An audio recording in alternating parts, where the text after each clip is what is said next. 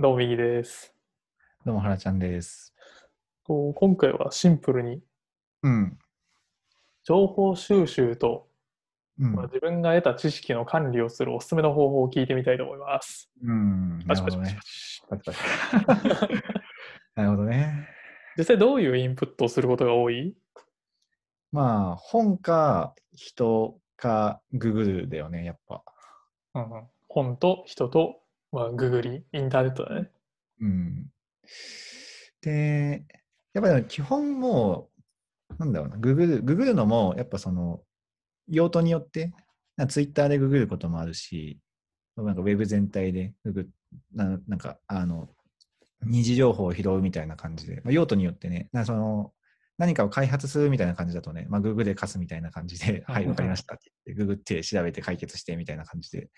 あると思うんだけど、そのビジネス系の話だと、やっぱそのネットにね、転がってる二次情報って限界があったりするから、そこはやっぱ、そこに詳しい人に直接聞くみたいなのをやったりするのと、あとはなんかね、ネットだとやっぱ、最近はね、結構まとまったのもあったりするけど、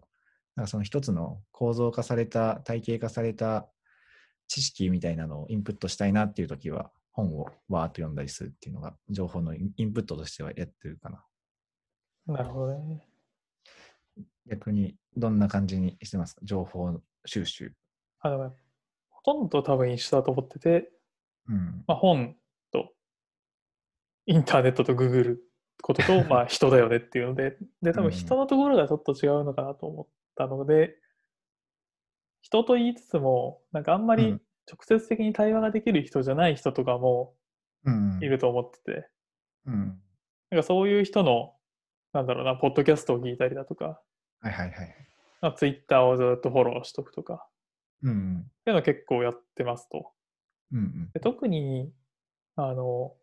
まあ、データ分析とか AI 界隈にいた時にやってたのはうん。あのその界隈の人をめっちゃフォローしたリスト作っておくとうん。勝手に情報が流れるんですよ。うん。でそこでなんか流行ってることとかが結局界隈の最先端だったりするから最先端というかまあホットな話題だったりするから、うん。まあ、そこだけキャッチアップしておけばいいっていうのはよくやってたかな。確かに。やっぱね、あれだもんね。リアル、まあ、リアルタイムじゃないけれども、やっぱね、本本になるのってね、結構遅いからね。うん。やっぱその辺の、あの一流のエンジニアデータサイエンティストのね、まあ、コミュニティもね、結構狭かったりするから、そこの人中で飛び交っているキーワードとか飛び交っている最近の思想みたいなところって、なんかその数年後とかに体系化されてたりするから、その辺をね、ウォッチしているのは、まあね、ねで、それを、まあ、海外だとね、より一層早かったり、情報量も多かったりするから、か今聞いてて思って、な自分やってたなと思ったのは、最近結構 YouTube をググる、ググり先に YouTube も結構あったりするから、うん。YouTube 上でググると、大体誰かが端的に解説してたり、あの、あとはなんかそのなんだろう、そのトップのリーダーとかエンジニアとかデータサイエンティストが結構最近の動向について10分、20分とかで語っている動画も多かったりするから、なんかそこの情報の質とその新鮮度っていうところは結構やっぱ YouTube すごいなって思って使ってるか確かに。動画がね、楽だよね、やっぱり。な。楽だね。まああのね、その要約系に頼りすぎてしまうと、なんかうんうん。自分の思考力が低下してしまうから、まあ、要約としてね、なんか、あ、こんなことが書いてあるんだっていうので、まあ、それで満足できてしまう本なら、まあね、まあ、そもそも読まなくてもいいじゃんみたいなのもあったり どっちかっていうとね、その小説じゃないけど、そのストーリーみたいなところを自分は好んで見たりするんだけど、まあ、そういうのだとね、要約されてもあんま伝わってこなかったりするから、本買ってっていうのが多かったりするんだけど、でもなんだろうな、その、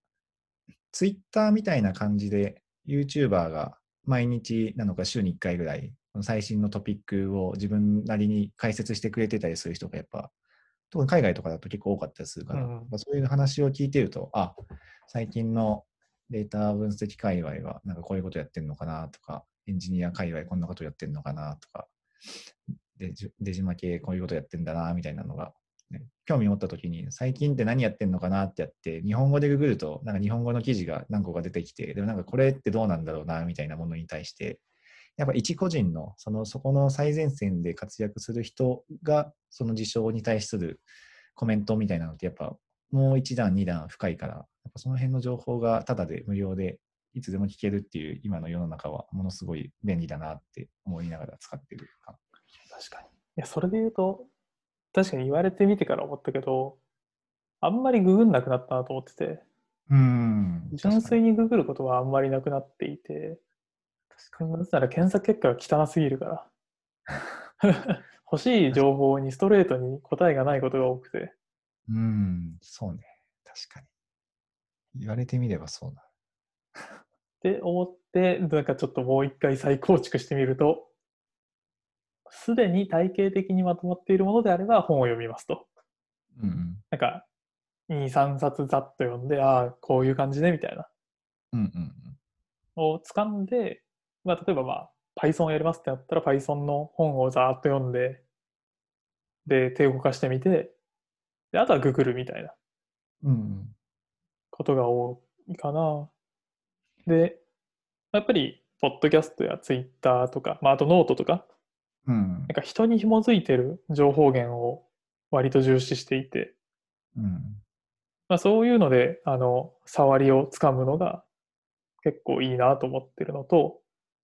最近ちょっと次、次来るんじゃないかなと思ってるのが、メルマガ？うんうん。昔ね、あの、ホリエモンとかメルマガやってたけど、やってたね。ああいう感じのメルマガが次来ると思ってて、うんなぜなら情報過多でみんな受け取りまくってて困ってるから。うん。うんだから、なんか、信頼する人というか、キュレーションしてくれる人の、あの、厳選された情報だけに目を通しておけば、まあ、業界のことがわかるとかうん。うん。っていう意味合いですごいメルマガって最近再注目されているなっていうのをよく感じるから、うんうんなんか何個か登録してるんだけど、まあそれは結構面白い。確かに。むしろね、有料にした方がいいよね。もう、無料無料にすると、なんか、結局、あの、自分の Gmail の中にだんか淡々と溜まっていくみたいな感じになるんだけど、多少の有料課金をすることで、なんかそこの出す側もそこの情報の質を担保しないといけないし、見る側もなんかあ見見ようかなっていう意識が生まれてくるから、多少の金額であれば自分は課金した、課金してみたいなとか思ったりする派なの。いやいや結構ね、今無料で、本当にこれ無料でいいのみたいなレベルのメルマガが送られてきたりしてて、うん。なんかすごいなと思って。そうよね。なんか、自分も今一応何人かうん登録して、うん、でも確かに最近のはまだ登録してないかもしれないな。昔から登録してるのしかない。最近だとね、ディアメディアニュースレーターとか。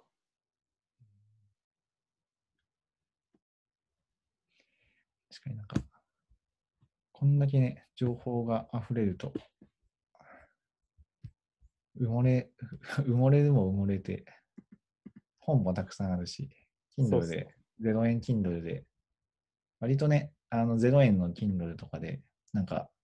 あの個人が書いたやつとかのが、実はなんか情報量というか、うん。その現場の生な感じで、結構そっちの本の本を結構自分は読んだりするんだけど、とか、あの、なんか最近多いなって思った、最近なんかここ数年多いなって思ったのが、なんか、エンジニアで、海外の多分修士、博士課程の人かな、ドクターの人が、なんか、論 Kindle で本出してたりしてて、え結構それってなんか内容が、なんだろうな、かなり実践的な内容で、なんかコードとかも全部載ったりしてて、でめっちゃ安いんだよね。なんか1000円とかで。これをね、読んでたな。英語の勉強にもなるし、と思いながら、なんか、あと、安いし、結構日本語の、とか普通の出版社が出すような本だとなかなか書けないようなあのマニアックな、あの、ブログとかに書いてあるようなマニアックな内容とかがわーって書いてあって、まあ、Kindle だから、あの、分量も無制限で書いてあるから、結構ああいうのが増えてきてるなと思うから、どんどんそういった質の高い情報に安く簡単に取得できるっていうこの世の中で、まあね、どう情報を収集して、でもね、なんか情報収集することがね、目的になってしまうと、まあ、一週から始めようじゃないけど、ただ情報、情報を持ってる人みたいになっちゃうから、まあ、何の、何を、何のためにそれを情報収集しているのかみたいなところがね、クリアになっているといいけど。そうだね。それが後半のテーマで、じゃあ、知識の管理をするためのおすすめの方法とかって何か意識してることある？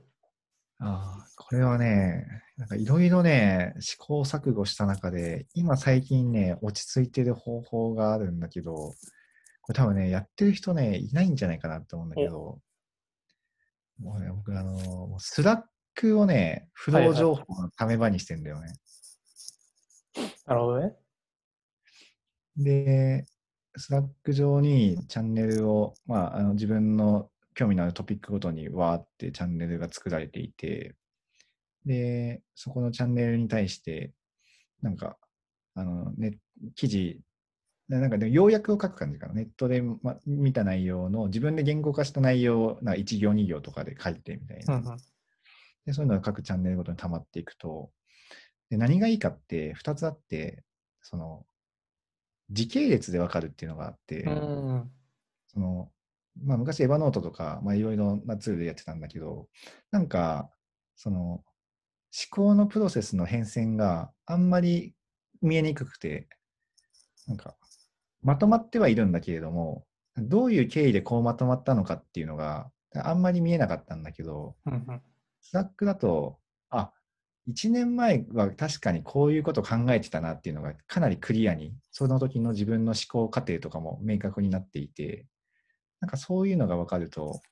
なんか自分の思考プロセスとかがどういう変遷を届き遂げてきたのかとか、なんかそのアイデアとかも、今結論としてはこういうアイデアになってるけど、そのアイデアってみんなの議論の中でどう変わってきたんだっけみたいなのが結構可視化されてたりするから、その時間軸があるっていうのが自分の中では結構いいなって思っているのと、でもう一個があの検索が最強なんだよね。ああ、なるほどね。 Slackの検索ってやっぱ強くて、で、最近ね、そのググるじゃないけど、最初になんかキーワードを聞いてググる先って自分の Slack なんだよ、ね。絶対ほとんどのキーワードってもうどっかでぎなんか書いたことある、なんかそういった聞いたことあるなと思って、なんかまとめたことあるなと思って Slack内でググると、ああ、なんか確かに半年前なんか、なんか同じような議論してたなっていうので、でそこ引っ張ってくるみたいな。っていうので、結構 Slackを使ってるかな、フロー情報としては。でそれをあの、ストック化するときに、自分は割となんか図解するのが好きだから、うんうん。パワポとかで図解したりするから、そのまとまった知見とかを。で、そうするとなんかね、あの、社外のこあの LT とか講演とかでもそのまま使えたりするから、まあ、それを意識してパワポというかドキュメント化するみたいな感じで、で、それが体系的になったら、あの、シンプルマインドっていうか、ママインドマップでおまとめるみたいな感じにしてるかな、段階的には。3段階でやってるから。不動情報スタック。後半が手間かかりそうだね。うん、でもなんか結局、なんだろうな、その、どっかで、なんか勉強会じゃないけど、なんかプレゼンしてくださいみたいな時に、自分でゼロから作んなくても、もう作ってあるみたいな。うんうん。割とそういう誰かに対して発信するためにまとめると、自分の頭も整理されたりするから、なんか教える、全全然情報、全然知らない人に対して端的に教えるために、どんな感じにまとめると相手に伝わりやすいかなって思ってまとめようとすると、あ、なんかここってなんかちゃんと分かってないなみたいなところがクリアになるから、なんか教えるつもりで少しドキュメント化すると、結構内容の理解度も高まるなっていうのがあって、なるべくそういうこと、そういう感じにしてるかな。なんでその教える機会を無理やり作るみたいな活動もしてるかああ、それが確かにアウトプット出し先を作っちゃうっていう。そうそう。そしたらなんかこの日までにとりあえず何枚か作んないといけないからってやってやっとくと、なんか必然的にどんどん溜まっていくし、アウトプットも溜まっていくし、まあ、いい好循環になるかなっていうの。確かに。いや、いいかも。いいね。 Slack、個人 Slackな。昔やってたんだけど、最近やってないから、ちょっと復活させようかなと聞いてて思った。ただね、これ、なんかずっと迷っているのが、その、オールインワン、オールインワンをね、何回かね、いろんなツールでね、試そうとしたんだけど、やっぱなんか、その、ふと気になったことをどこに貯めるかっていう問題があって、で、やっぱそうするとスマホで貯めたいなっていうのがあって、うん。スマホで書けるってなると、やっぱコミュニケーションツールの方がやっぱ操作性が高くて、でもやっぱスタックとかだとね、どうしても不動情報というか流れちゃってるから、なかなかその体系的になんかまとめるっていうのが難しかったりするから、まあ、それを今、まあ、パワポなのかマインドマップみたいな感じに固定、ストックとしては貯めてるんだけど、なんかそこの変換がね、若干やっぱ、まあ、腹落ちさせるっていう意味合いはあるんだけれども、少し稼働がかかるっていうところで、うんなんかね、見どころな感じではあるか。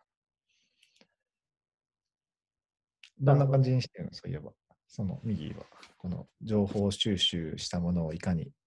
知識管理するか。今、今思ってるのは、あの、まあ、正直さっきの聞いてて、ちょっと個人 Slackを復活させたいなという気持ちが高まっていますと。うん。で、今やってるのは、結構ね、忘れてもいいようなデザインをすることをうん。すごい心がけてて、うん。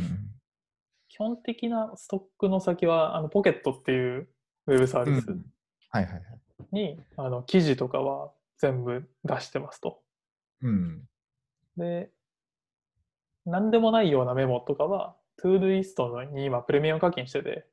うん。そこになんかタイトル書いて、そのタイトルの ToDoにコメントつけていくみたいな感じで。管理をしてて、で、えっと、ある程度まとまったら、どこかに、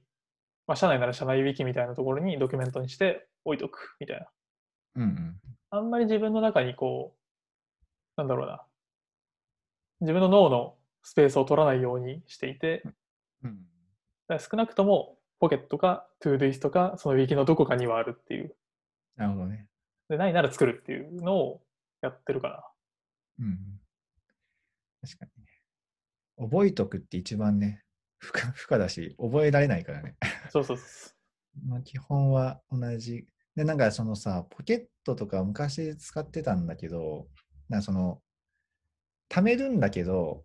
見直さないなって思って、わかるあ。俺はね、あんまり、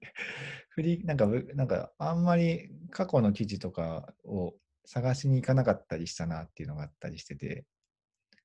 で、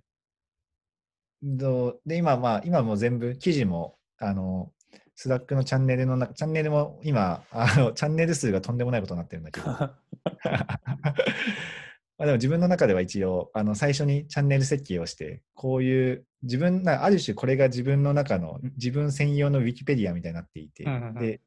進化する時系列のウィキペディアみたいになってるんだけど、でそこにとりあえず記事とキーワードを突っ込んでおけば、まあ、検索したときに引っかかるから、で検索したときに引っかかる状態であれば、まあ、必要なときに必要な情報を取得できるっていう状態だと思うから。で逆に、まあ、検索に引っかからないようなとか、まあ、ものであれば、まあ、そもそも必要じゃない情報だと思うし。っていう感じで、とりあえずなんか議論したときに、き新しいキーワードとか、あ、なんかそのアイデアなんか昔議論したなっていうのはすぐ取り出せる状態にはなってる気がするな。ああ、それで言うと、すごい記事にタグを貼るんですよ。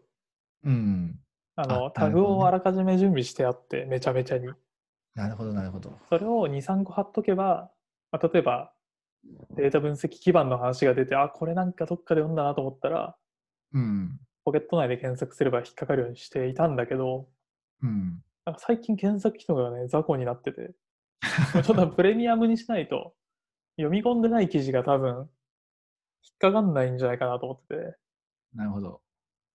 ちょっとね、なんか、微妙だなと思ってたから、 Slack の検索機能を聞いてちょっといいなって思ってる。うん。結構ね、チャンネルごとに検索できたり、あの期間絞って検索できたり、やっぱ Slack のね、まあ多分あんま個人で使うことを想定して Slack も作ってないと思うけど、うん。やっぱそのオープンなコミュニケーションっていうところを強みにしてるから、このあたりのね、検索、しかも検索もさ、キーワード複数やって検索できるし、結構、ね、いろいろ。あとやっぱまあ Slack でさ、仕事することも多いからさ、その他の副業を含めて。そういったものでやると、なんだろう、 Slack の中にあるドキュメントをそのままコピーできたりするから、そういった二次流用もしやすいっていうところも一つ強みか。間違いない。今、いや、最近ちょっと困ってた悩みが、あの、いろんなところで副業していて、ソースコード使い回したいときに、うん。 Qiita に書くのめんどくさいし、うん。毎回ノートブックから引っ張ってきてたんだけど、うん。コード管理もできるなとか思って、 Slack なら。ああ、なるほどね。確かに。たまに、あの、なんだろうな、開発環境の構築みたいなやつは、あの、Slack 上に書いたりをしてるとかな。いや、いや、いや、本当に、なんだろうな、普段自分が使ってるインターフェースの中にツールがあるのは、もう絶対必須だと思ってて、うん。なんかそういう意味で Notion とか使ってたんですけど、うん Notion モバイルのレスポンスがめちゃめちゃ悪くて、そうなんだよ。そうなんだよ、 Notion。そうなんだよ。結構いろんな人が言ってるんだけど、あの、Notion のアプリケーション自体はとってもいいと思ってて、うん、うん、めちゃめちゃ階層も自由だし、中に入れられる枠も多いから、うん。これは結構ね、ああ、いいなと思って、去年の2月ぐらいに年間課金したんだけど、おお最近はこれはちょっとなと思っていると。ー、 Notion はね、ウェブ上でずずーっとパソコン開いて活動してるなら Notion 最強だと思うんだけど、だからあの、あれかな、そのチームとかで使うなら Notion すごいいいなと思ったんだけど、うん。個人で使うには、ちょっと、あの、機能を、なんか、なんだろうな、機能型だなと思って、もっとシンプルになんか、欲しいデータ、で、あと、もう、スクショ結構使ったりするからさ、ああの、もうあの、ま、文字打つのめんどくさい時とか、もう記事とかで スクショを取って、スクショもギャズとかでパッと取って、パッと貼って、で、1行キーワード書いて、で、あとやっとくと、なんか後から見た時とかに、ああ、なんかこんなあったな、みたいなのが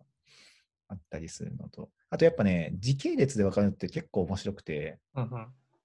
なんかその、あるチャンネルをちょっと振り返ったときに、ああ、なんかこんなことを考えてたなとか、結構いろいろあったりするから、なんか久々に、で、やっぱ自分結構なんだろうな、そのビジネスとこのエンジニアリングのテクノロジーと、あとなんだろう、そのサイエンスというか、まあ、データサイエンス含めて、あとはあの個人的に相対性理論をまとめてた時があったから、ま あそういうのも久々に見ると、まあ、結構まとまってるなみたいなの思ったりするから、うんうんだからそういうのがなんか忘れた頃に、昔だとなんか、あ前結構ああいうの勉強したけど、なんか勉強したものの情報がいろんなところに点在してるなっていう感覚があったんだけど、確かに。今とりあえず Slack に固まってるみたいな。で、 Slack に固まった中で、よりそこをストック化すするときに、まあ、パワポなのか、マインドマップなのかみたいな感じになってるかいやー、 Slack いいっすわ。取り切れますわ。ら。と、ちょっとお話ずれるけど、いや最近買って本当に良かったなと思うアウトプット装置が、おうあの iPad ですね。iPad Pro。iPad 最強説あるよね。これ、本当にあの GoodNotes を勧めてもらって買ったんだけど、うん。いや本当にいいね。めちゃめちゃ使ってる、毎日使ってる、本当に。やばいよね、 GoodNotes。てか、手書きよくない？やっぱ。手書きがいいね。手書きが一番なんか頭が動いてる感じがする。うん。結果ね、結果手書き最強説あるよね。そうだね。もともとなんかノートとかペンとか結構こだわりが強くていろいろ買ってたんだけど、うん。それするとノートがね、たくさんあってどこに何書いてるか忘れる問題があってね。いや、ほんとそこの、この iPad の GoodNotes の中に全部入ってるっていうこの安心感がすごくて。う。しかも、一応、検索できるからね、手書き文字も。一応ね、一応、あんま使わないけど。でもいいよね、やっぱ、あの、手が、サクッと手書きして、図解して、よくね、だから、その Slack のチャンネルの中にも、その GoodNotes の手書き用のチャンネルがあったりしていてあ、あ、わかる。手書きした内容をスクショ取ってパンとあのタブレットから Slack に書き込んでおくみたいなのをよくやってるかわかる。最近仕事とかでも、ら。うん。あのメンバーにこうこうだよっていうのをうん。教えるときにパワポ作るのがめんどくさすぎて、うん、わかる。これで絵描いてスクショを右下からシュッてやったら撮れるじゃん。うん。それを送りつけるっていうのをめっちゃやってて、そうそう。これは結構ね、リモートワーク時代には必携だなと思って。そうそう。あとなんか、もうその手書きするときに最初の土台の書くのすらめんどくさいから、写 iPad で既存の写真とかを撮って、その上に上書きで文字書いて 送るみたいな。確かに。そうするともう、あの、3分ぐらいで、あ、これ、ここ修正してって言って、はい、終了みたいな感じになるから、結構ね、こう、す iPad は、なんか、いつ買ったんだろう？去年か、一昨年ぐらい買ったけど、重宝してますね。うん、そうね。いや、アウトプットの量が増えたと思う。あ自分の中で。うん、うるわけでもないけど。やっぱね、手動かしてね、考えるのって、結果最強説あるよね。iPad とか。まあ、文字、文字書くって、文字書くのか、とりあえずに軸を2個書いて、なんか書こうとすると、なんかすごい頭使ってるなと。箱をなんか、箱4つぐらい書いて、なんかこう線引こうとすると、なんか結構頭使ってるなと思うから。そういう、言語だけだとね、なんか飽きちゃうから、いかにそれをうんブレストするときとか、なんかちょっと考えたりするときは、結構手を動かすことを意識してるかうん。いや、ないし。 Slack と iPad が最強という話で。いら。や、でも面白い。情報収集は多分そんなに、あの、ジャンルが違うだけぐらいで、うん。インプットの仕方に差はないんだけど、管理の仕方の工夫にはまだまだなんか、ベストな答えはなくて、あの、原ちゃんの中でのベストな解は今は Slack だという話で、うん。それはめちゃめちゃ良さそうだなと思ったから、ちょっとこの後、うん自分用のチャンネルを作って、ワークスペースを作って、やってみようと思います。おすすめです。じゃあ、今日はいい話を聞いたところで、こんなところで、はい。お疲れでした。はい、お疲れです。